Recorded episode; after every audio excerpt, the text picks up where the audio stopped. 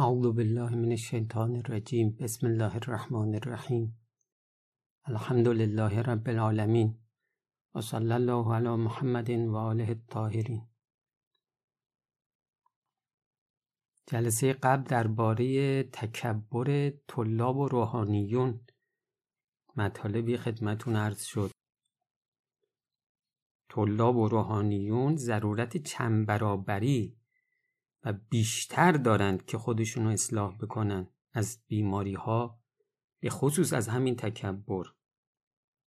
طلبه روحانی اینا نماینده اسلام هستند نماینده قرآن هستند نماینده رسول خدا صلی الله علیه و آله و سلم هستند مردم توقع دارن اینها الگو باشن. اسلام رو اول در خودشون پیاده کرده باشن. طلاب و روحانیون هم باید با جذب دل مردم رو به اسلام دعوت کنن با تکبر که نمیشه. مردم رو دعوت به اسلام کرد. مردم با تکبر شما از اسلام خدایی نکرده از روحانیت از عالمان بزرگ بیزار می‌کنن شما با تکبرتون مردم رو بیزار می‌کنید از اسلام از قرآن خدایی نکرده. فساد روحانیت این موجب میشه که مردم هم فاسد بشن. خب حالا این یه نکته. قبل از اینکه تکبر دانشمندان اصطلاح علوم روز مثل طب و فیزیک و اینها مطرح بشه یه نکته خدمتون عرض بکنم. آدم های متکبر اینا دو تا مشکل بزرگ روانی براشون پدید میاد. یکی اینکه اینا از نظر روانشناسی به بیماری به نام کنترل مکان بیرونی مبتلا میشن. که مبتلا میشن به اینکه شخصیت عدم توافقی بشن. حالا یعنی چی؟ کنترل مکان بیرونی به شخصی گفته میشه که این هر اتفاق ناگواری پیش بیاد ولو مسببش خودش باشه. این زود تقصیر رو میندازه به گردن یه نفر دیگه. میگرده ببین اونجا کیه. مثلا لیوان از دستش بیفته بشکنه. نمیگه تقصیر من بود. میگه ببین تو داشتی با من حرف می‌زدی حواس منو پرت کردی. گفتیم آدم های متکبر زیر بار نقص نمیرن. نمی‌خواد بگه من مقصرم. لذا ببین دوستی با اینها چقدر سخته که هر مشکلی رو چیکار می‌کنه؟ میگه نه این تقصیرش من نبودم مقصر شمایی. یه آدم ازدواج بکنه با کسی که متکبره. این همش می‌خواد بگه که تقصیر تو بود تقصیر تو بود من بی تقصیرم همچین افرادی رو میشه نصیحت کرد؟ میشه براشون خیرخواهی کرد؟ یا شخصیت عدم توافقی؟ شخصیت عدم توافقی یعنی چی؟ یعنی شما هر نظری که می‌خوای بدی اون می‌بینه اه شما همش نظر میدی. احساس ضعف می‌کنه احساس می‌کنه پیش شما کم آورده. لذا چیکار می‌کنه؟ به نظرات شما دائم گیر میده. مثلا بگی با هجاب ها مؤمنن. میگه آره با هجاب ها مثلا اینها خب هجاب یه قانون اسلامه. اما می‌دونی خیلی از این با هجاب ها هم هستن که خلاصه مشکلاتی دارن که از بی هجاب بدترن آقا هوا امروز مثلا خوبه. آره خوبه ولی ای کاش مثلا بارونم میامد خلاصه هر چی که شما می‌خوای بگی یه گیری میده. ببین حالا شما همچین اشخاصی باشون دوستی میشه کرد. همچین اشخاصی میشه همسر آدم باشن. چقدر زندگی زجر آوره اینطوری که آدم نمی‌تونه با همسرش حرف بزنه. پنج دقیقه حرف می‌زنه اعصابش خورد میشه. نکته دیگه که می‌خوام بگم اینه که آدمای متکبر و آدمایی که عجب دارن چون خودشون رو بزرگ می‌بینند و بزرگتر از بقیه فرض می‌کنن این زیر بار این نمیره که حس نقص بکنه دقت می‌کنی؟ گفتیم بارها اینو آدم متکبر زیر بار نقص نمیره قبول نمی‌کنه نقص رو.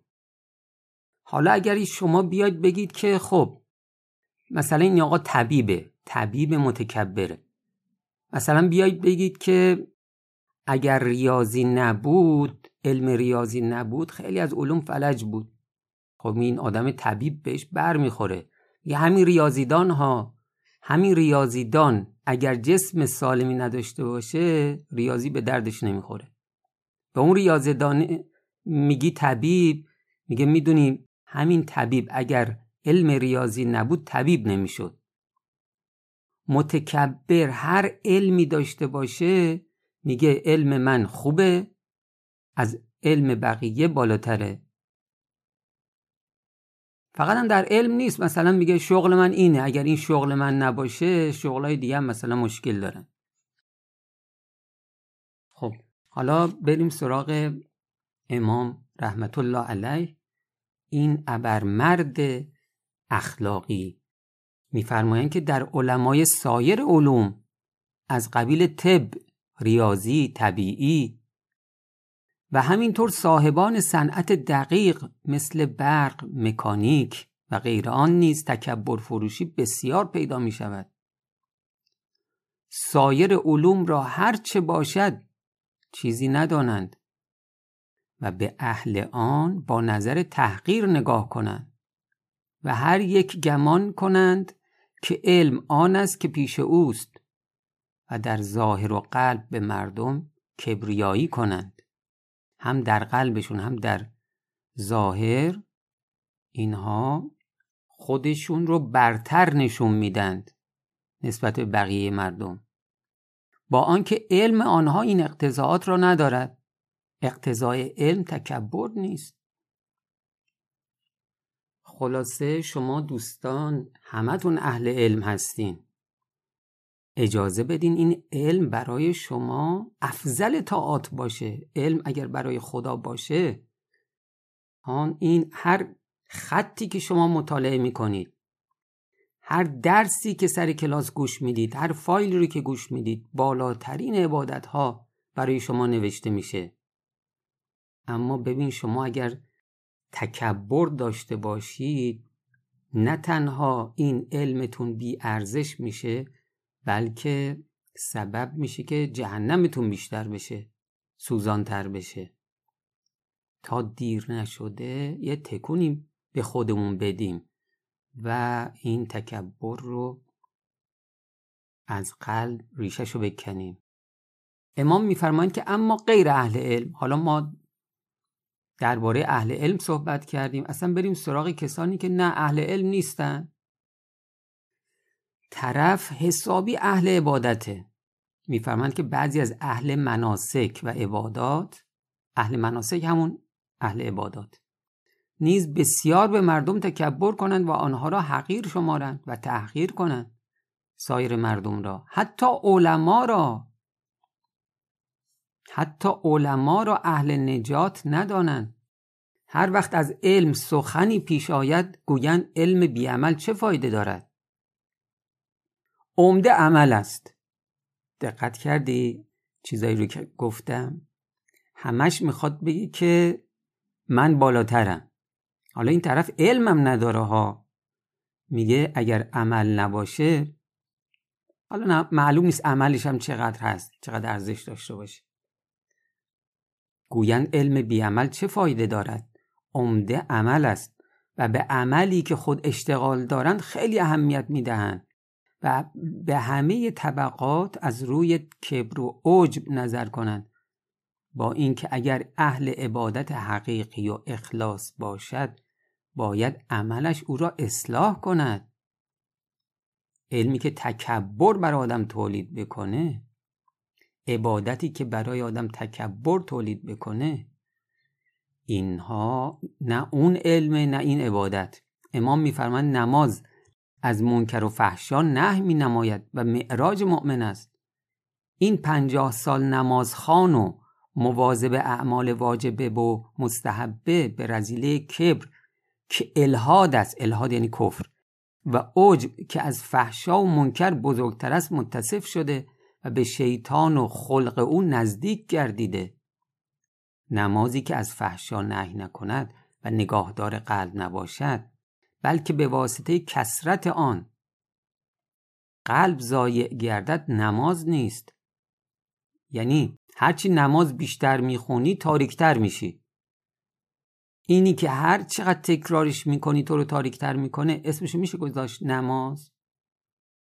نمازی که وقتی خیلی مواظبت کردی از او تو را به شیطان و خاصه او که کبرست نزدیک کند نماز نیست. نه آنکه نماز این اقتضا را دارد.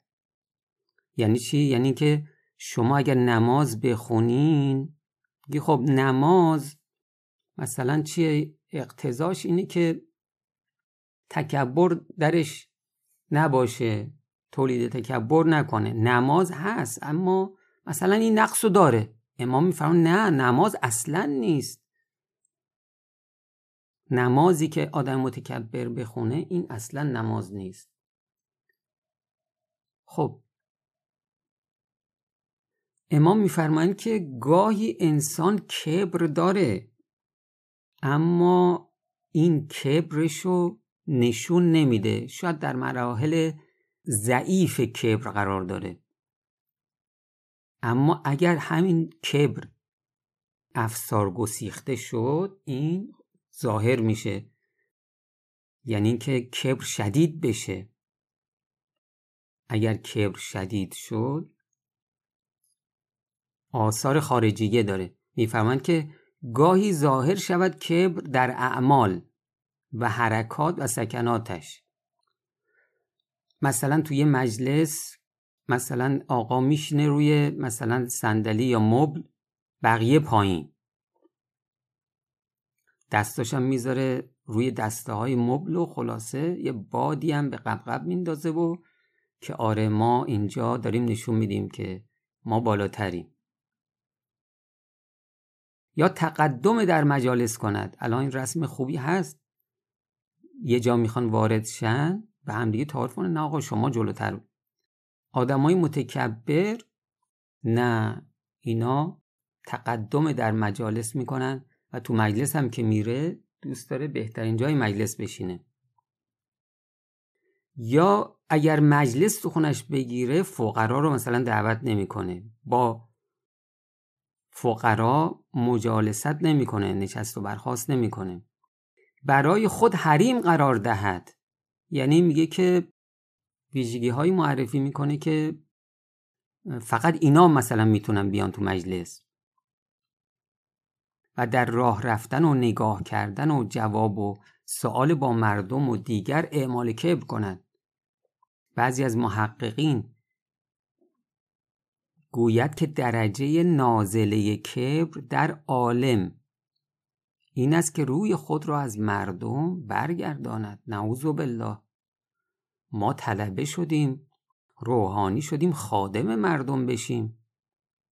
آدم تکبر داشته باشه ویژگی شیطانی داره نه ویژگی الهی. این به مردم که می‌رسه میگه من بالاترم. در شعن من نیست. آخه من بیام با اینا سر کله بزنم. نعوذ بالله نعوذ بالله. بدترین جای جهنم مال روحانی متکبره. به مردم که می‌رسه روشو برمیگردونه. و در عابد آن است که یعنی تکبر درجه نازله تکبر در عابد آن است که عبوس کند بر مردم و چین بر جبین اندازد اخم کنه به مردم. گویی از مردم پرهیز کند یا به آنها غضب کرده باشد. بیچاره نمی‌داند که ورع در پیشانی نیست. ورع در پیشانی نیست و چین آن و در عبوس صورت نیست و در برگرداندن صورت و اعراض از مردم نیست و در گردن کج کردن و سرپایین انداختن نیست. و در دامن جمع کردن نیست بلکه ورع در قلب است. پیامبر صلی الله علیه و آله و سلم فرمود تقوا اینجاست. یعنی اشاره کردن به سینهشون. یعنی تقوا مال سینه است مال قلبه. خب حالا این کبر گاهی در اعمال ظاهر میشه گاهی هم در گفتار زبانیه اصلا زبانی اعلام می‌کنه. خب کبر زبانی اسمش هست چی؟ افتخار مباهات. میفرمند که گاهی ظاهر شود کبر در زبان او و به دیگران مفاخره و مباهات کند. و تزکیه نفس نماید. تزکیه نفس اینجا یعنی چی؟ یعنی خودش رو بی عیب میشماره. عابد در مقام تفاخر گوید من فلان عمل را کردم و دیگران را تنقیس کند. یعنی مثلا میگه که من یه نماز شب یک ساعته خوندم حداقل نماز شبای من یک ساعته. نماز شب 20 دقیقه چه ارزشی داره؟ و اعمال خود را بزرگ شمارد. گاهی هم تصریح نمی کند ولی چیزی می‌گوید که لازمه اش تزکیه نفس است. یعنی خودش رو بیعیب بشماره. عالم گوید به غیر تو چه میدانی؟ من فلان کتاب را چندین دفعه دیدم. چند سال در مجامع علمی بودم. اساتید دیدم بزرگان دیدم زحمتها کشیدم کتابها نوشتم تصنیف و تعلیف ها کردم. خب این می‌خواد نشون بده که آره ما اینقدر بزرگ هستیم و شما در برابر بنده عددی نیستی. جلسات اول خدمتون عرض کردم یقین داشته باشه آدم متکبر که خدا زیر پاشو خالی می‌کنه. خدا ساکت نمیشه نسبت به آدم متکبر. وجهه اجتماعیشو خورد می‌کنه. خدا تحمل تکبر رو نداره. تحمل خدا زیاده اما نسبت متکبر نه. تحمل نداره. خوردش می‌کنه. پناه ببریم به خدا. گاهی وقتی تنها میشیم از ته دل از خدا بخوایم. گاهی وقتی تنها میشیم متوسل بشیم به ائمه علیهم السلام. قطعا جواب میده. شک نکنید ما شیعه هستیم. قطعا اونا دستمون رو می‌گیرن. متوسل بشیم به امام زمان علیه السلام. این مبارزه با کبر برای کسی که حالا سن نوجوانی نیست. بالاخره جوونه یا پا به سن گذاشته. خیلی سخته خیلی سخته. ترک عادت موجب مرض است. آقا این رفتن در خونه خدا می‌خواد. این توسل به اهل بیت می‌خواد. غفلت نداشته باشیم. السلام علیکم و رحمت الله و برکاته.